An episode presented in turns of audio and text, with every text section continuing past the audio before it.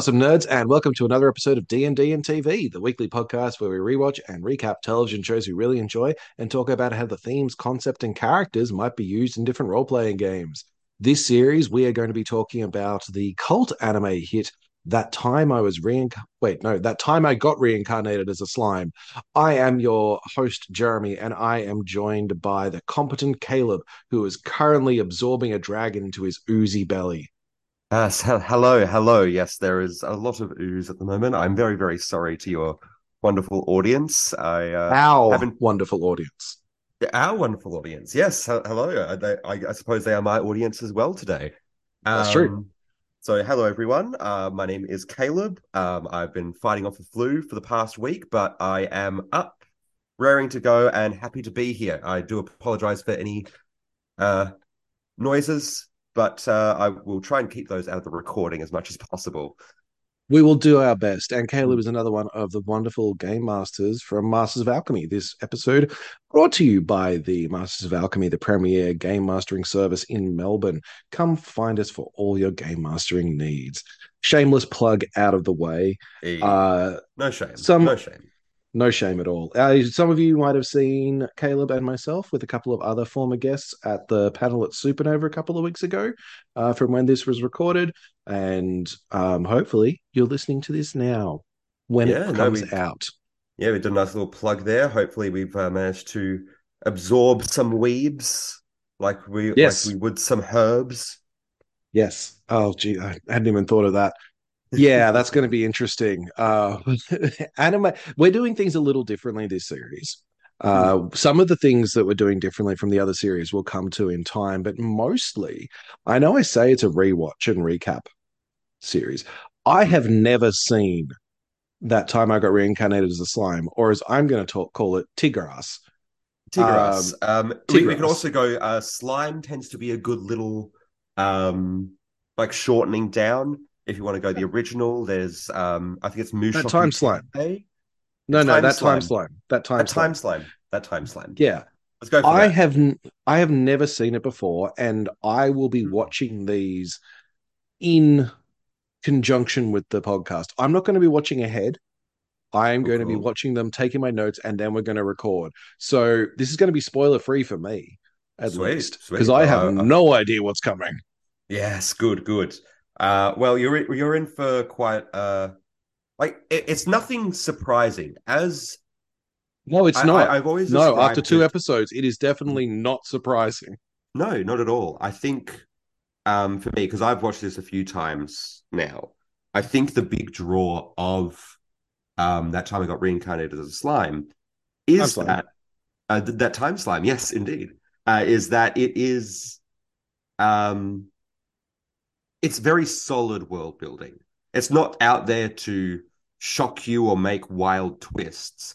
It is No. very much a um it, it gives you enough information to build upon the world and everything that happens within the world makes a lot of internal sense it Yeah. um has a very strong sense of and then this happens um and therefore this happens and therefore this happens you know it's it's very much that building domino effect um that Yeah, I which will. is where it I will say, I will say that about it that it is very basic and simple, and it's Absolutely. scaffolding your information. It gives you just enough to understand what's happening right now and what will happen next. And Exactly. then it goes on and gives you a little bit more information, a little bit more information. That's a good way of building your your group, giving your inform- group information about the world that you're running in. Absolutely. because you don't want to overwhelm them with that that document that you've got sitting in your hard drive which is Mhm. like 700 pages and it goes into the law and it goes into the political intrigues and you just dump it on their lap and say you must know this before you play. It's like no. No. You don't need to know shit. You just need to know there's wizards Exactly. Um, you'll find that with a lot of D and D, like even D and D as a base, like the Forgotten Realms is just Gary Gygax ripping off of um, Lord of the Rings, essentially. Uh, excuse me gary gygax wasn't quite involved with forgotten realms i think you'll find Oh. it was ed greenwood and ra salvatore ah, but Oh, we yes, digress That's right. That's right. That sorry, I I- I need to brush up on my knowledge there. Yeah, Um, yeah, it's fine. It's fine. That's what no, I'm no. here for. So no, no. All credit to Ed Green and R.A. Salvatore there. Um, but yeah, it was. It's essentially finding those points of familiarity so that Yeah. when you start introducing the stuff that might be a little bit more left of field, or I believe the first episode sort of introduces the idea of magicules, the idea of basically your your mana points existing in the air around you, and you know, essentially being um, another form of oxygen in this world. When you start introducing those more high concept ideals, ideas there, it means that your players are coming from a base that is, you know, familiar to them. Mm. Mm. I did. I liked that it spelled it out very simply, Mm. and we're going to have a lot of discussions about isekai or Yes, isekai yes. um, throughout this series.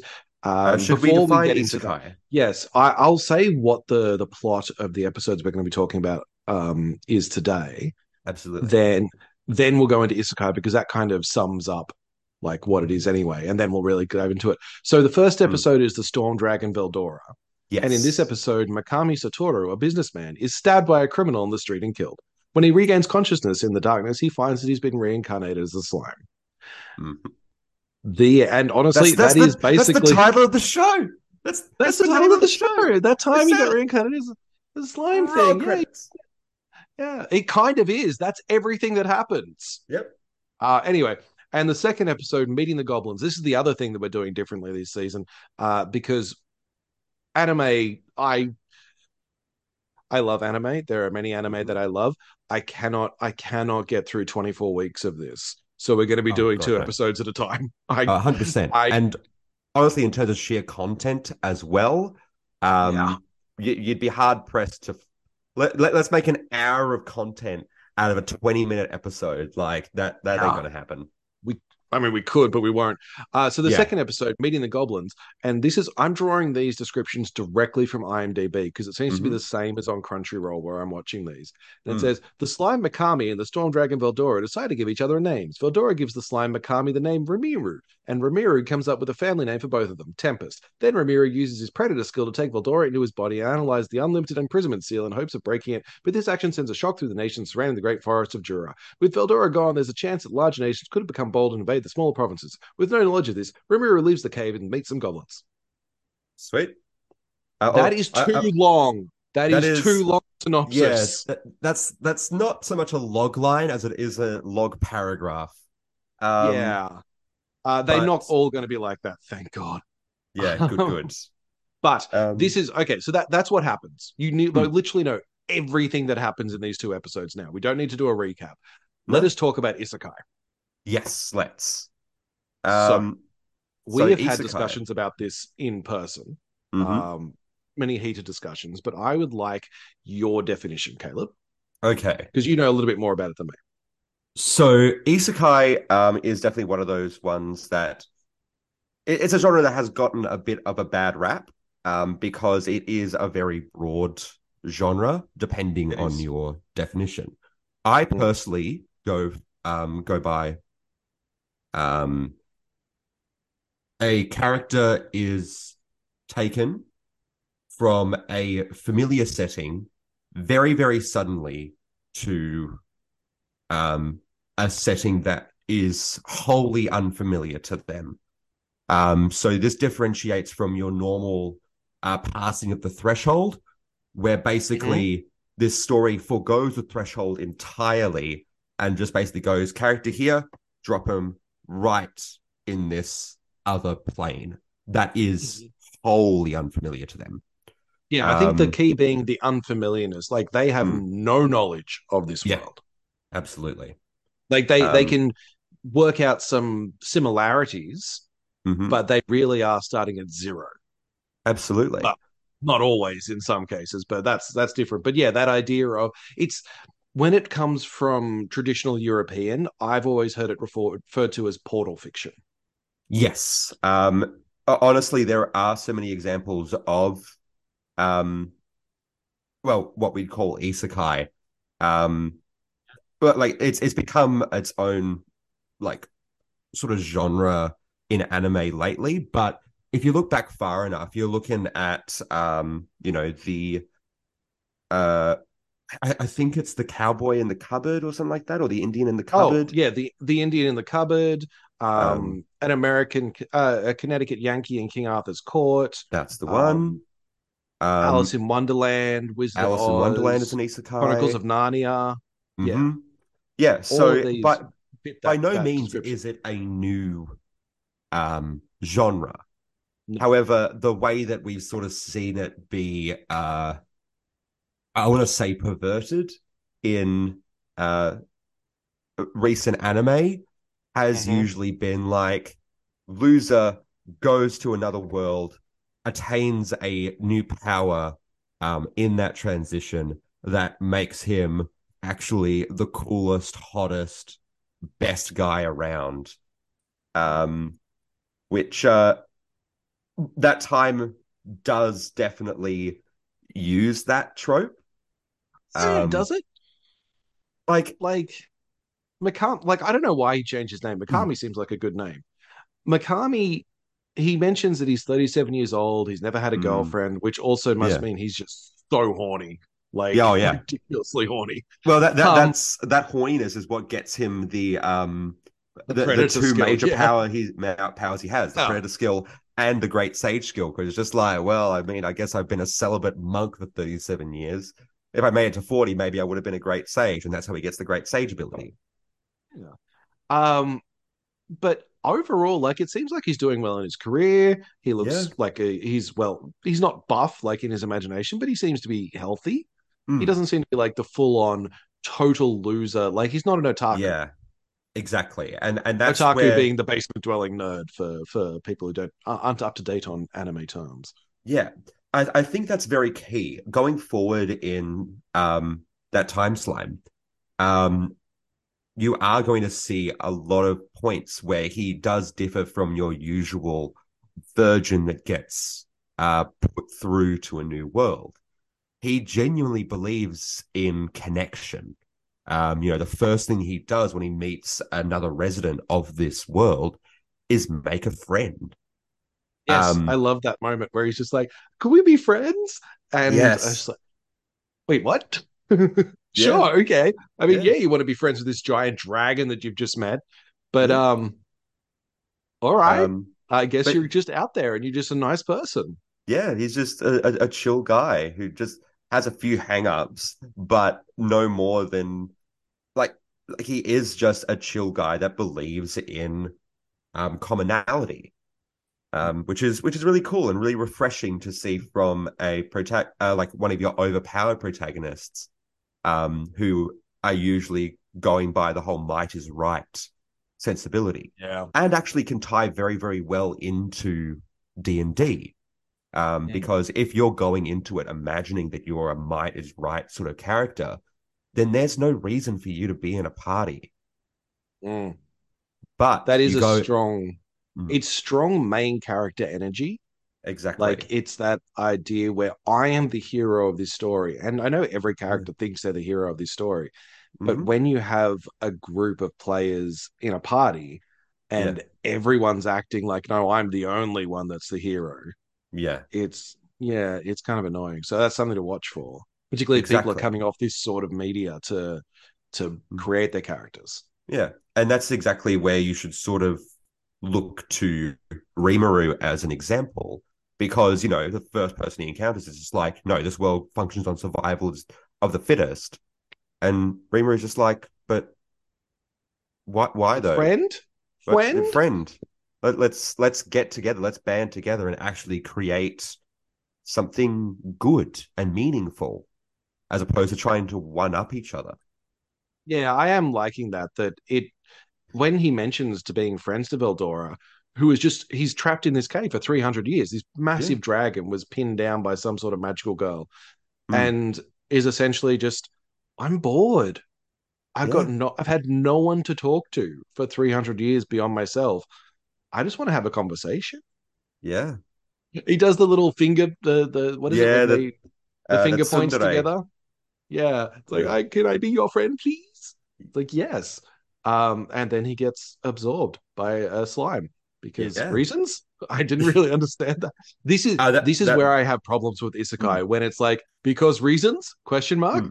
Um, so that is because of like something that. that is going to be addressed a little bit more deeply in the coming episodes. okay, Um, okay, okay, okay. But okay. uh, you mentioned the whole thing about him, like you you liked his original name, but you know then he gets the new name Rimuru Tempest, which is fine. But you know, um, his old name was fine. Uh, names have a lot of power in this world. Um, they do. But do you know what Rimuru means? um, I actually do not. It means nothing. It is not a name. It is Oh. just a series of syllables that the dragon spewed out. And Oh, I love it great. because Makami, because he's still Makami at that time, or Yeah. Rimuru, they're the same. They're interchangeable. Like thinks about who this dragon is. He's Veldora, the Storm Dragon, and he's like really powerful. And he's like, oh yeah, Tempest. Our family name is Tempest because that's powerful. And the dragon's like, yeah, I guess you're blah blah blah. actually, that's a very And- good point. That's actually, um, yeah, I, I, I- I'd like you to keep that one in mind as you sort of go forward there. Um, I because I think I, I will. I will make sure to to make like figure that make then make a note of that. I may just make Yeah. a note of that in my notebook. Um, this is how I feel a lot of people name their characters as well. yes, absolutely. They just go, oh, let's let's go a series of syllables that sound vaguely fantasy-ish. Yeah, sort of fantasy-ish that it's like that kind of works for for the sound I'm looking for, or Mm. they go for the I'm super awesome Tempest. yeah, for yeah. the, the X-Men code names thing. Yeah, I, go, going um, on to like the random name generators and stuff like that, which Yeah, you know yeah. they do have their own. um uh What's the word? They have their own appeal. They, They have their own appeal. s- yeah, they do come up with some good ones. I've come up with some really good names on random name generators. There's a great um mind flayer name that I've got that if I use for a villain, Abrax Vol. Oh, Abraxval. That's great. Yeah. But I yeah, sometimes it can just be like the feeling of the syllables. Like Yeah. you know, you, you think of something uh Rimuru that that sounds a little bit um bouncy, a little bit flowy. Sometimes it can just be the texture of the word that allows you to attach it to a character. But Yeah, it is kind of like a round sound, like Rimuru. Rimuru, And then you have this this slime, which is basically just a little sphere, a bouncing yeah, blob. blob. Um, how do you I'm- tend to go about naming your characters?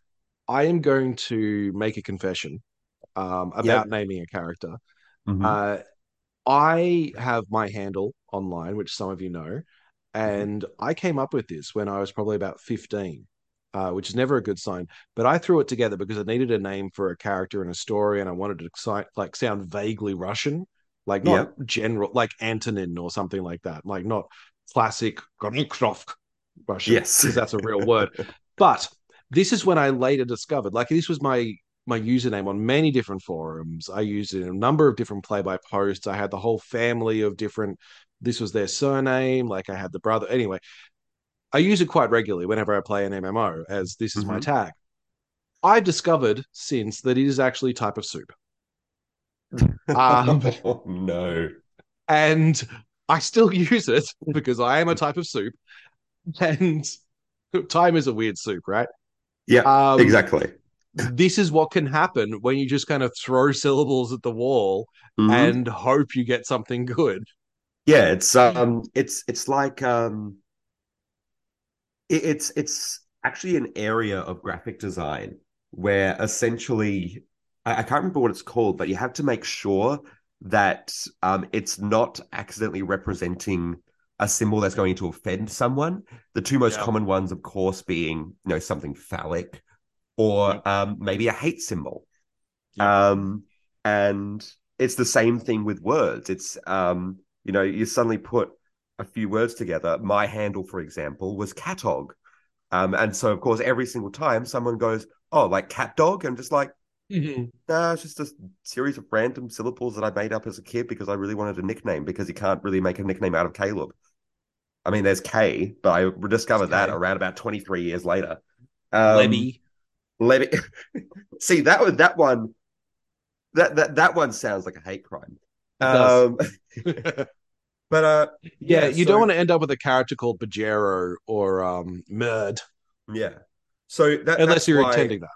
and, and that's why I think it's good to sort of go about it like Rimuru does, um, to sort of go from like, okay, so this character I'm thinking of has, let's say, sort of a fiery quality to them, like they're really feisty. I, I'm thinking sparks or um or embers, um, ember, embry, em, embry. E- Embry would be a good name for like a fire genasi. Yeah, that's a Um, great name for a fire genasi.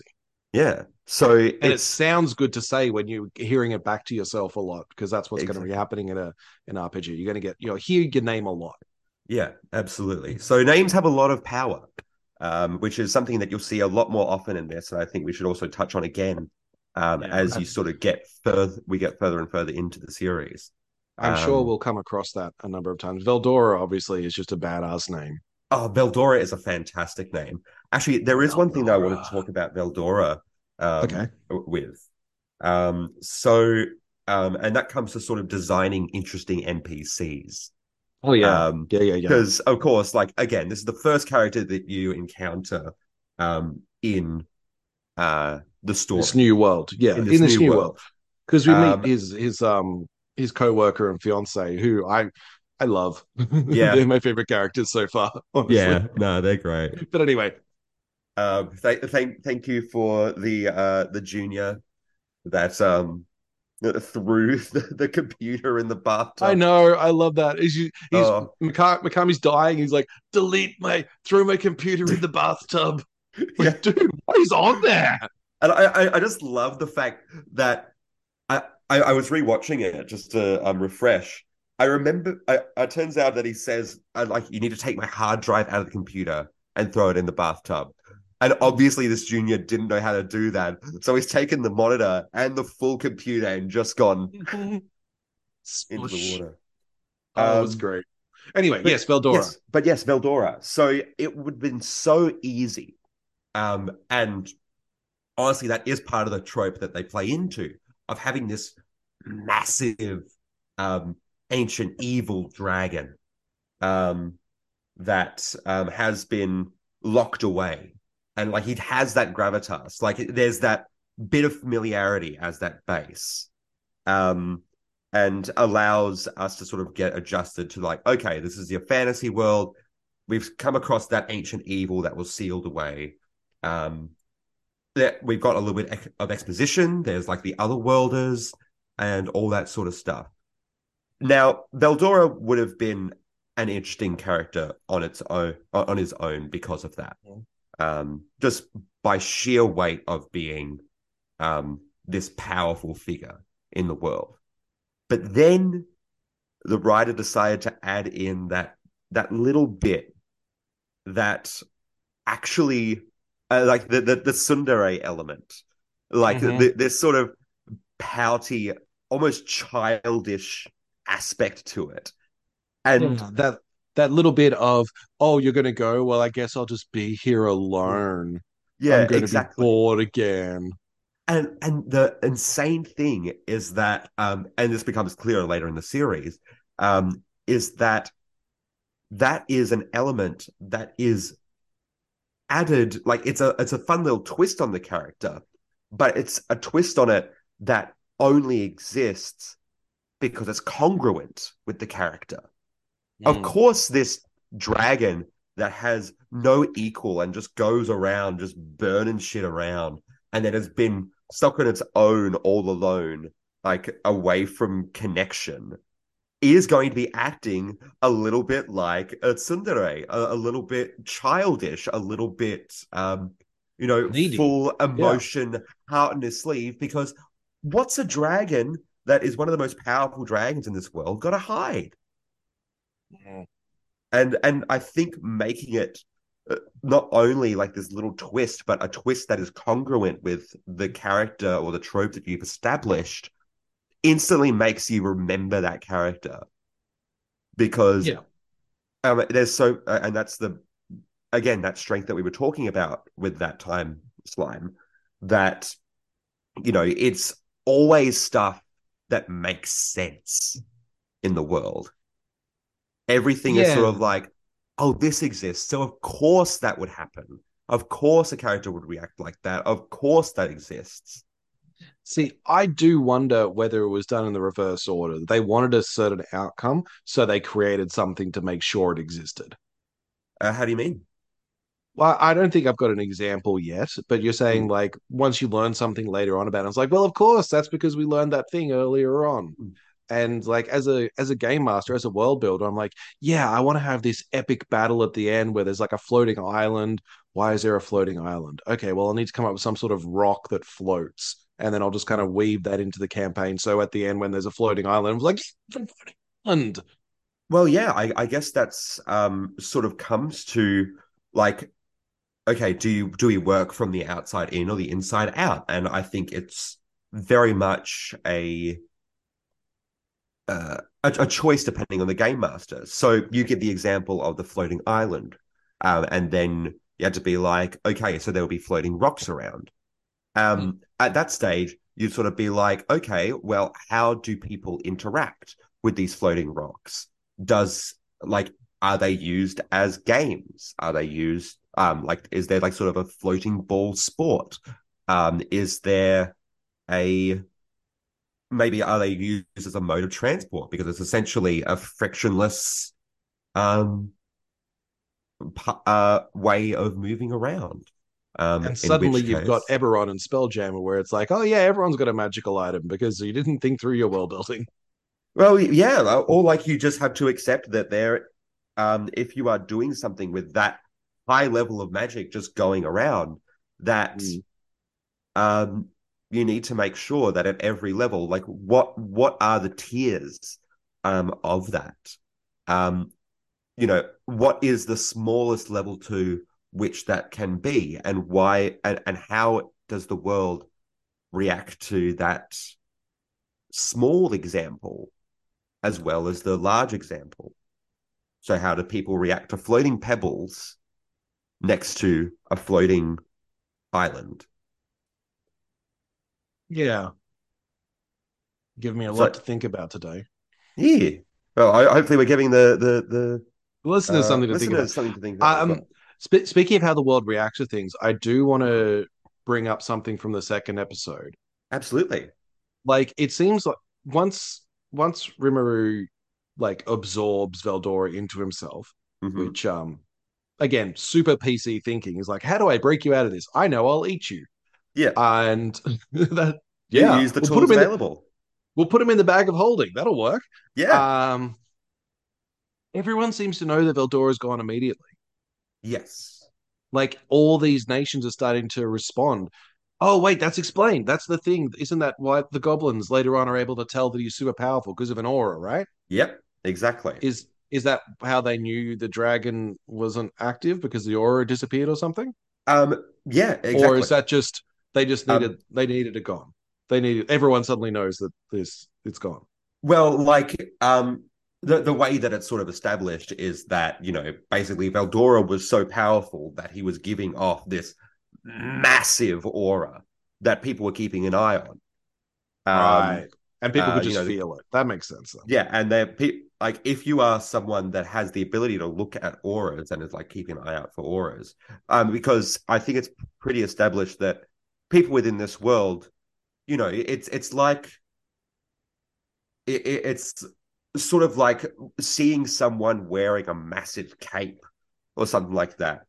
Like if if you were to see someone like that, you'd be like, oh well, th- there's obviously someone that's a superhero of some kind. These people Sure, are used to sure, seeing sure. auras around.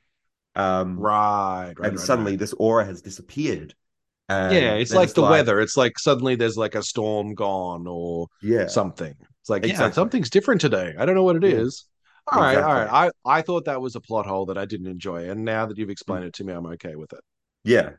Um and and yeah, I think um that actually also ties back into the whole um if you want to actually make a really really good campaign that flows nicely, you can't be doing it like this happens and then this happens. You can't be going the king dies and then the queen dies. Oh no. You need to be you need to go the king dies, and therefore the queen dies because of heartbreak. And that's what the series does really well. You know, um, you the know, Veldora effects, the dominoes, or the dominoes, exactly. right? So Veldora disappears. Therefore, um, people um, come to the uh, come to investigate. They open up the gate, and therefore Rimuru can get out. Um, Mhm. uh, he Arimaru is wandering around the Oh. forest, and I, I see, therefore I see, the, I see. the goblins are just like, "There's this powerful thing going around. We need to go find it." Um, and uh, it's always this happens because this previous thing happened. Yeah, it, it's building on the, the previous. Exactly, And and, that's what this does it- really strong. It really is the actions of the main character or the party are leading to the next the next thing. That exactly, Rimuru removes the the dragon, so something has to happen. So that opens the gate, like you were saying, that opens the gate. And now because at the end he's going to protect the village from the dire wolves, obviously that will create some other problem. So Mhm. they, it's not oh, not creating your own problems, but it is creating your own story, and the world's responding. And it does feel like this lived in world. If you can do it in an RPG, it's amazing because it feels like a real situation. The yeah, my my question of was it just in a status quo before this person showed up? Yeah, kind of. It was. Um, Yeah. that's how Absolutely. stories work. yeah, totally. Like uh, uh, that's how literally every story would work. You know, there's a Yeah. point of equilibrium, and something happens to shift it off that equilibrium. Does it go further off, or does it achieve its balance again? Well, that's what the story is about. That's generally how I run my games. I have a story that will occur if the players don't take part. Hmm. Like I know this is the story of Romeo and Juliet, and if you throw player characters into it, suddenly that will change Yeah. because they're going to do other things. They may not know how the story is going to end, Mhm. when they step in. They just know something's happening. But I, as the game master, do know. So that way I can respond to their actions because I know which way the story wants to go. Yeah. I know how NPCs will act because they have their goals in mind. They are kind of working on the assumption of the story, or they're working on the, the behalf of the story. Exactly. You don't want a story that will happen no matter what people do. You want you want people you want players to feel like they are actually affecting that world and that Yeah. they are creating the the therefore.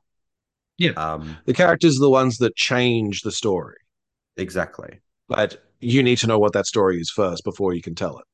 hmm Yeah. Precisely. Um, which is the difficult thing about being a DM because you need to Oh. you can either you have to either be really good at prediction um and sort of have an idea of what all the different angles are um and see um where where they might go or you know your world enough so that you can improvise the reaction of that world once the uh players have interacted with it in a certain way Yeah. Yeah, you kind of know how everyone's going to respond yeah or just getting a good idea of, of people. precisely Um, speaking of things that just about how you know a world respond and like the tropes that worlds often have, because that's what we were Mhm. talking about. This is my Yeah. segue into the level grinding um, that Rimuru does while he's still in the in the Mm. cave and gaining all the abilities. hmm And I love that idea of this is how you level grind, but I did also like that that wasn't too much of the episode. yes Like this isn't this is doesn't feel like it's going to be an action anime. This is much more of people talking about things and standing up to each other. Like it's him Yeah. deciding to protect the the goblins. It's him deciding to be friends with Veldora. It's not about them fighting and then being like, "Well, I guess you beat me." It's like it just shows, "Hey, here's a Yeah. monster. That's the ability you got from it." Yeah, exactly. Like there is going to be some more action later in the series, but Yeah. it definitely isn't the big draw of the series. Um, I, I when I think of the moments that really get me hyped, it's not the um, it's not the battles, but rather the outcome of those battles. Um, you'll see it later in this series um, a couple of times. I can't remember if it is later in this series, but yeah, see, seeing what the No outcomes spoilers. of those battles are. But yeah, seeing Yeah. what the outcomes of those battles are, seeing how it is ultimately dealt with. Because there is very, very few circumstances in this series where um it is sold simply with a fight. Yeah. It is always the the fight is uh, the the fight happens, and then as a result of what has happened in that fight, they finally go, okay, we've seen what each of us can do. Now let's actually figure out how we can make how we can be useful to each other given our skill set. Yeah, the skill set seems to be the most important part of it. It's like what Hmm. does each each creature have that's unique that he's able to use, like that he learns from them. And that's kind of taking it on board that absorption that a slime has. Yeah. Um, I want to talk about slimes and that idea of absorption because specific, let's look at D&D as the example. Like we can Yeah. talk about other RPGs, we can talk about all the ways of role playing, but I think But this is D and This D and is- TV, so this is D&D and TV and it is the ooze, the slime is very much a D&D monster. Like the gelatinous cube is the the classic D&D monster. exactly. Would Dragon Quest you- stole it first. Yeah. Yeah. Would you allow a character to be an ooze? So, um, gosh, because they did get added to 5e in Spelljammer. the- Yeah, the in Spelljammer. That's the plasmoids. I've got a character who is a plasmoid in a Spelljammer campaign, and it's really fun. Hmm. But it's odd sometimes. Like the fact that he wears Yeah. armor and we can put him in a bag of holding and like he can squeeze under doors. And it's like there's a lot of problems that are suddenly solved because you're an ooze. But I also just love that image. Yeah. Like I like that he's just like a sentient blob. Well, yeah. Like, I think, look, if I were to run, it, it would absolutely depend on the campaign that I ran. Um, if I were running something like Curse of Strahd, where people are meant to be um, powerless for a long Hmm. time, having creatures like Aarakocras, like plasmoids, like centaurs in that environment is going to hurt that vibe. However, if you are running a well, let, us say something like the um that time slime, um, where A more- essentially Generic fantasy world. yeah, more generic fantasy world. Um, hell, one that isn't so focused on combat and um uh co- combat or or puzzles, but more Hmm. around world interaction. So So even if it is puzzles, I think Uh, that'd yeah, good. even if it is puzzles. But like if you have a plasmoid in the party, um, them with the ability to get into small spaces is going to be used a lot more interestingly in that environment compared to your average dungeon crawler, where suddenly, oh, there's a locked door. Now there's a little bit of space un- in between Mhm. um, uh, underneath. I'm just going to ruin this puzzle for you. It very much depends on what campaign you're. I, I'd be running. Um, for me So when- personally, when they- I was, yeah. When they try to get under the when they try to get under the door, that's when they discover the draft blocker of uh, fire damage that's just Oh, been yeah. put up every door in the dungeon. It's really drafty in here, you guys. Yeah, a- and that's and that's the thing. Like, you don't also, as a DM, want to create a world that is actively hostile to a player style that your um your char- your players have created. Like, you want to. it- It's the whole concept of shoot the monk. Like, you Yeah. should be able Yeah, yeah. to, like, if you got someone in your party that has deflect missile, you want to have um some opponents that come up to them that that fire at them so they can like read like catch that um that arrow and chuck it back at them because that's what will make them feel cool you don't want to be having to um like you you want to um empower your party and help them feel like their particular skill set is actually useful and is um like what the- makes the- them the hero. Yeah. Exactly. Like th- this is why your characters are here and why they appear to be the only ones able to do it. Um, whether it be because they've chosen a particular um, uh, species, or whether they've chosen a particular class, or whether they've chosen a certain set of skills. Like I, with one of my um, campaigns recently, I knew that one of my players had Featherfall, so they are actually being carried by um, a dragon, like this sort of this cargo hold, and um, this dragon gets hit by um, this magic beam that basically decays half of it away, and suddenly these pe- um, this party is tumbling through the air. Um, the the fight's still going. One of them chucks a javelin. The cargo hold opens, and they all go tumbling out. Um, and as this happens, um, the player realizes, "Oh crap! Wait, I have Featherfall." Cast cast Featherfall on um on everyone. So and, and that that made them feel so cool.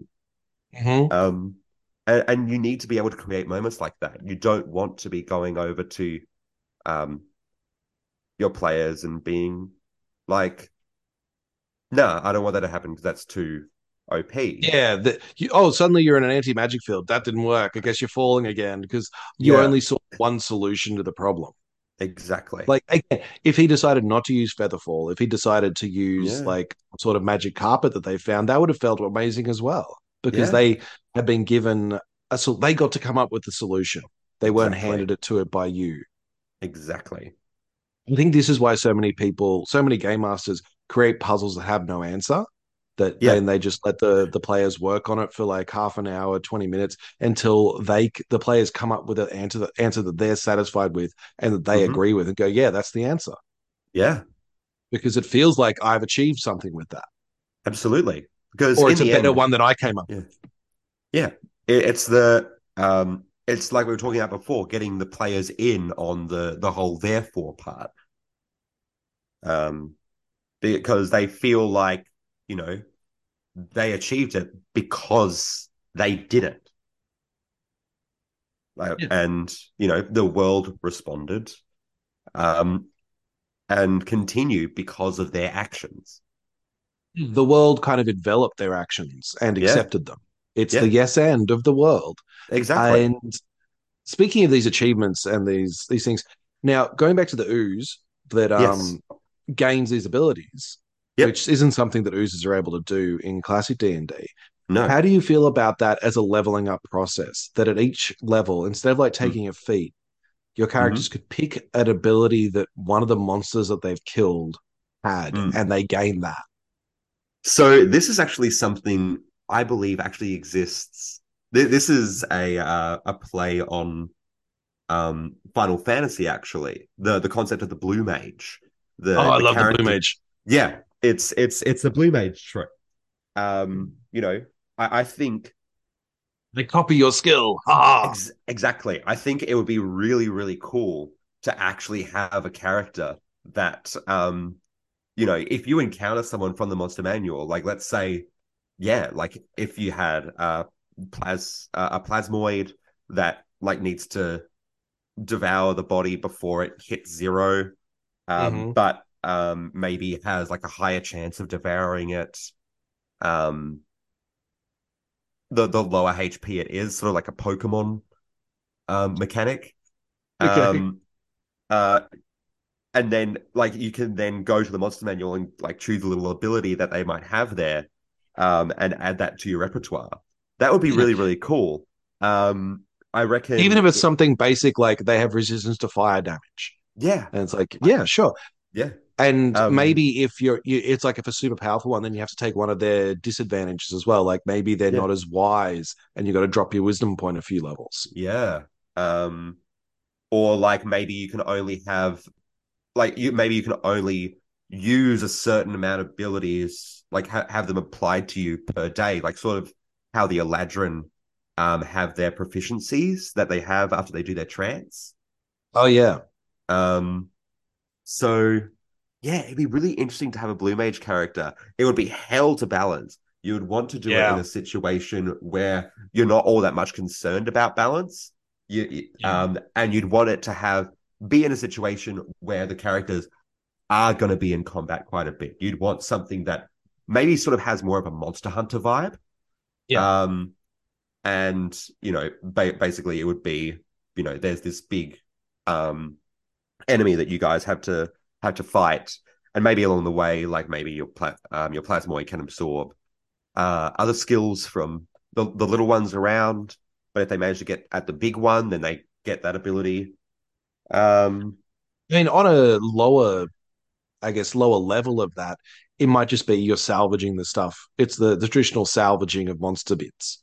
Exactly. It's like maybe maybe you're stealing the dragon eyes to, or maybe you're stealing the dragon's tongue and throat, and now you're able to do dragon's breath occasionally because you've got Yeah. these these things that were were done. Yeah, absolutely. Um, yeah, honestly, I think that'd be a really cool concept for a class. Um, I'm Thinking about it Sure. now, I'm. Ooh, okay, okay, okay. yeah, yeah, we're Uh, sitting here, we're, we're, we're, we're having the same idea here, aren't we? Yeah, we're gonna have Um, to we're gonna have to sit down and have a, think about this. And Yeah. you can find that on our Patreon. Yeah, yeah. we find that class eventually. Oh, Uh. I'm I'm Pretty cool. pretty. That's pretty much everything I wanted to talk about for these couple of episodes. I'm interested to see where they go next. I suspect there'll be some dire wolves that get absorbed into um into Rimuru, and I'm I don't want it to be a little bit of the the realistic horror of someone watching someone else get absorbed into this little slime. Um, but I also kind of want to see that of being Mm, like, mm. what did you just do to him? Oh my god, you're a monster! Like, yeah, he's a monster. Uh, but yeah, I think it looks like going to be a fun series. Uh, is there anything good. you wanted to talk? Anything that you wanted to talk about that we haven't yet? So there was actually one thing that I wanted to talk about, and it's actually going to be kind of antithetical to the podcast. How. Um, yeah, I'm so I'm so so sorry. Um, Is it about movies? Is it Uh, about Pathfinder? Because those there's only it- two things this podcast is about. It's D and D and it's TV. well, it's actually going to be about the limitations of TV. Ooh. Um, oh, I see. So, um, uh, again, rewatching it, they do so well using the medium of TV to try and represent what it's like to suddenly realize that you are a creature without a sense of touch, of sight, of smell, Yeah. everything like that. And slowly having to readjust to that new sense. But it's something that um, TV can't do all that well um, because it is primary, primarily an audio visual medium. We are not going to experience um, smell or taste um, when it comes to uh, when it comes to watching a show. Mm. But I think it's also something considering the world that we sort of are in, and especially with nerds, we consume a lot of media um, through TV, movies, video games. Um, we are, uh, um, video games, thankfully, are um, sort of now getting into sort of the touch sensation, but not quite. Like they're they're um, offering these uh, sort of what's the word? Um, uh, Sensory. yeah, like the, like the sensory stuff, like like like like sort sort of an interpretation of touch without actually touching Yeah. things. Yeah.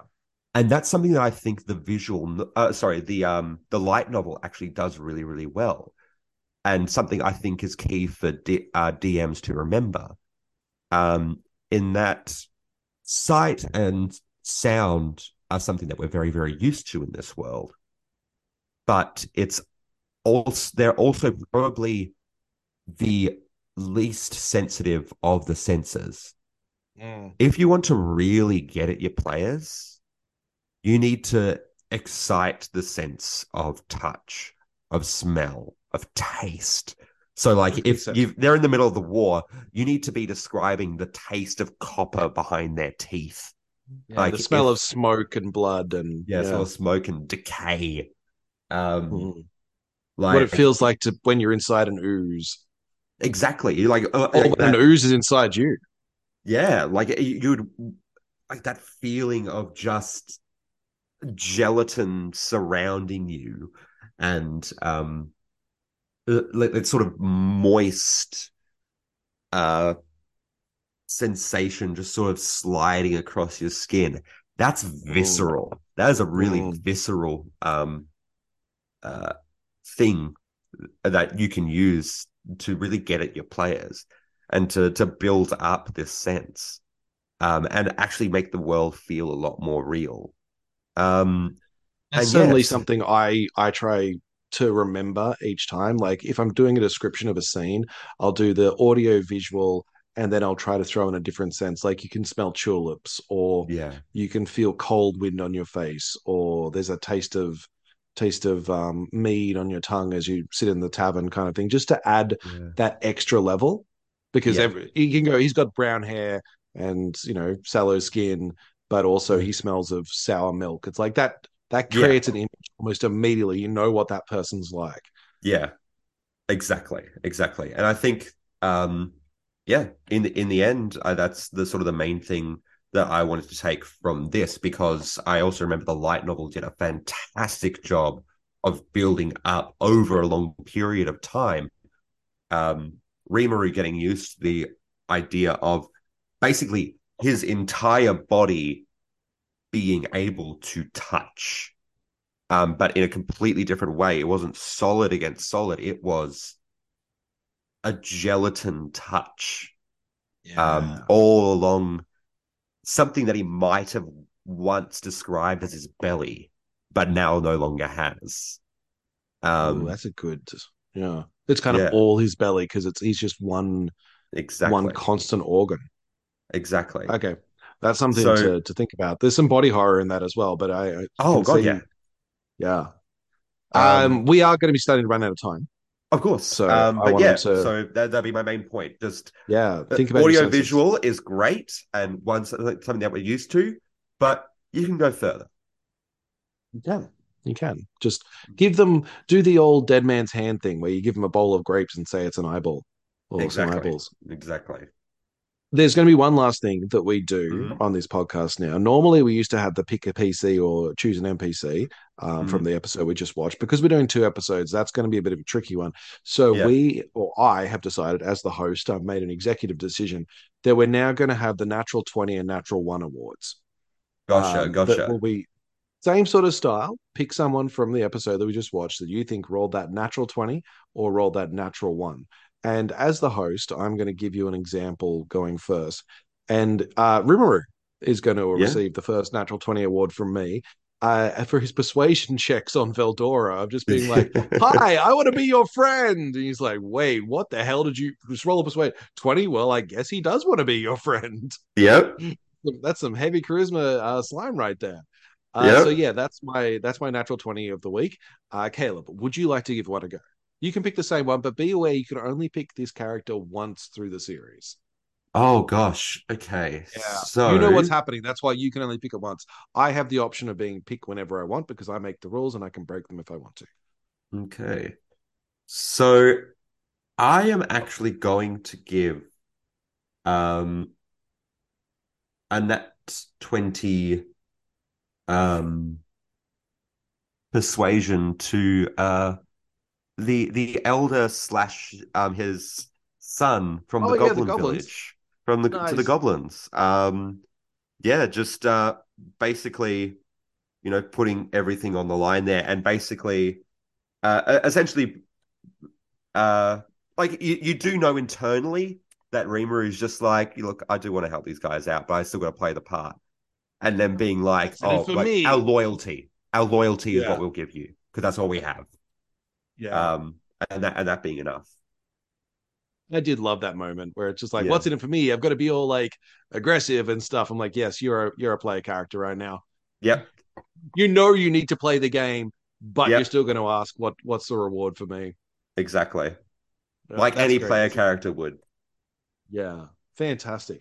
Okay, so that is us for this week. Uh, thank you so much for listening, everybody. I uh, hope you enjoyed it and I hope you watch along with us for episodes three and four. I can't remember what they're called, but we'll talk about them next week.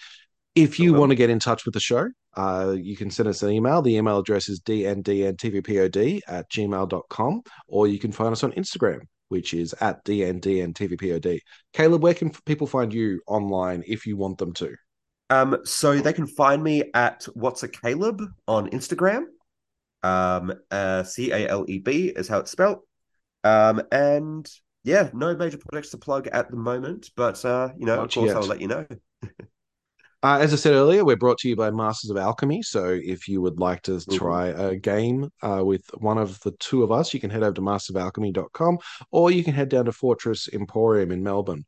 Uh, every Sunday we run games there, teaching people how to play D&D and hopefully other games too someday. We would really appreciate it if you left a rating and a review uh, wherever podcasts are found because that gets us out to more listeners. But the best way to get us out to more listeners is tell your friends, tell them, tell them all. Um, Word of tell mouth. them why. Yeah, yeah. Sh- they shout know it loud from the rooftops. You, you know what they like, and they know what you like. And if you recommend something, they're more likely to check it out than if some stranger does online. Mhm.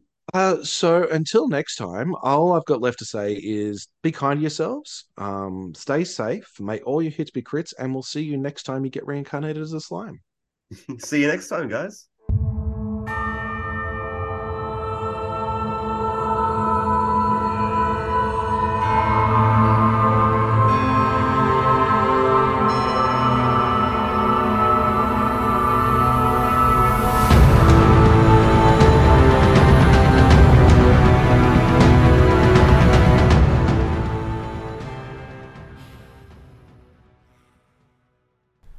This podcast is recorded on the traditional lands of the Wurundjeri people. Always was, always will be.